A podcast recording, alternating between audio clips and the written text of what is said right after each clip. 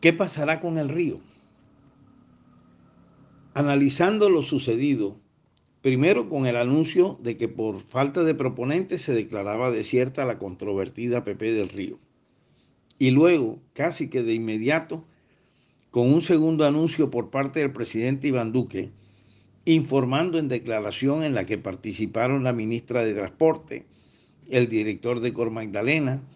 y con unas palabras de agradecimiento a nuestro alcalde Jaime Pumarejo, que el gobierno tenía preparado un plan B por si sucedía lo que sucedió. Plan B exclusivamente para Barranquilla y nuestro muy importante canal de acceso a los puertos, incluyendo todas las obras de infraestructura necesarias para optimizar el encauzamiento de las caudalosas aguas del río. Lo cual, lo cual implica que no solo será el mantenimiento del Tajamar Occidental como lo contemplaba la fracasada PP. Además, la compra de una draga para la atención permanente del canal. Y por último, y no menos importante, un espaldarazo del gobierno central al anhelado puerto de aguas profundas al pie de la desembocadura del Magdalena, todas las anteriores, muy buenas noticias para la economía de la ciudad. Resulta obvio que si las anteriores promesas se cumplieran en un plazo corto, habría un cambio muy favorable para nuestra competitividad portuaria. Pero como en esas declaraciones no hubo ni una sola palabra acerca de la navegabilidad fluvial desde Barranquilla hasta el centro del país, supone uno que al próximo gobierno, o sea, al de Gustavo Petro, le corresponderá estructurar de manera acelerada y acertada una nueva APP u otro tipo de proyecto. Pobre río Magdalena, que es muchísimo más que los 22 kilómetros de nuestro canal navegable. Dicho lo anterior, se deduce que todo lo ofrecido en el plan B sería para la, la navegación marítima,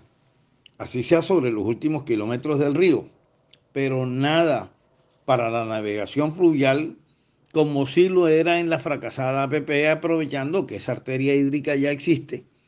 que solo hay que acondicionarla y con ello aprovecharla para el transporte de carga desde esta costa caribe hasta Puerto Salgar y La Dorada, incluyendo todos los puertos intermedios. Parafraseando la pegajosa canción del grupo Nietzsche, del puente para allá es Juanchito, del puente para acá está Cali, podríamos decir que hoy, después de las declaraciones del presidente Duque, lo mejor será eso, dividir los proyectos en el río de tal manera que del puente para allá es fluvial, del puente para acá es marítimo. Y como lo marítimo quedaría resuelto con el plan B, entonces que el nuevo proyecto sea del puente para allá hasta la zona andina del Magdalena. Sin la carga económica y de responsabilidad que implica la inclusión de nuestro complejo canal navegable, sí resultará económicamente viable la habilitación del resto del Magdalena hasta el centro del país utilizando los estudios ya existentes, pero con la asesoría de verdaderos expertos en el río y obviamente de transportadores fluviales que han sido olímpicamente marginados hasta ahora. Por último, ojalá el próximo gobierno, practique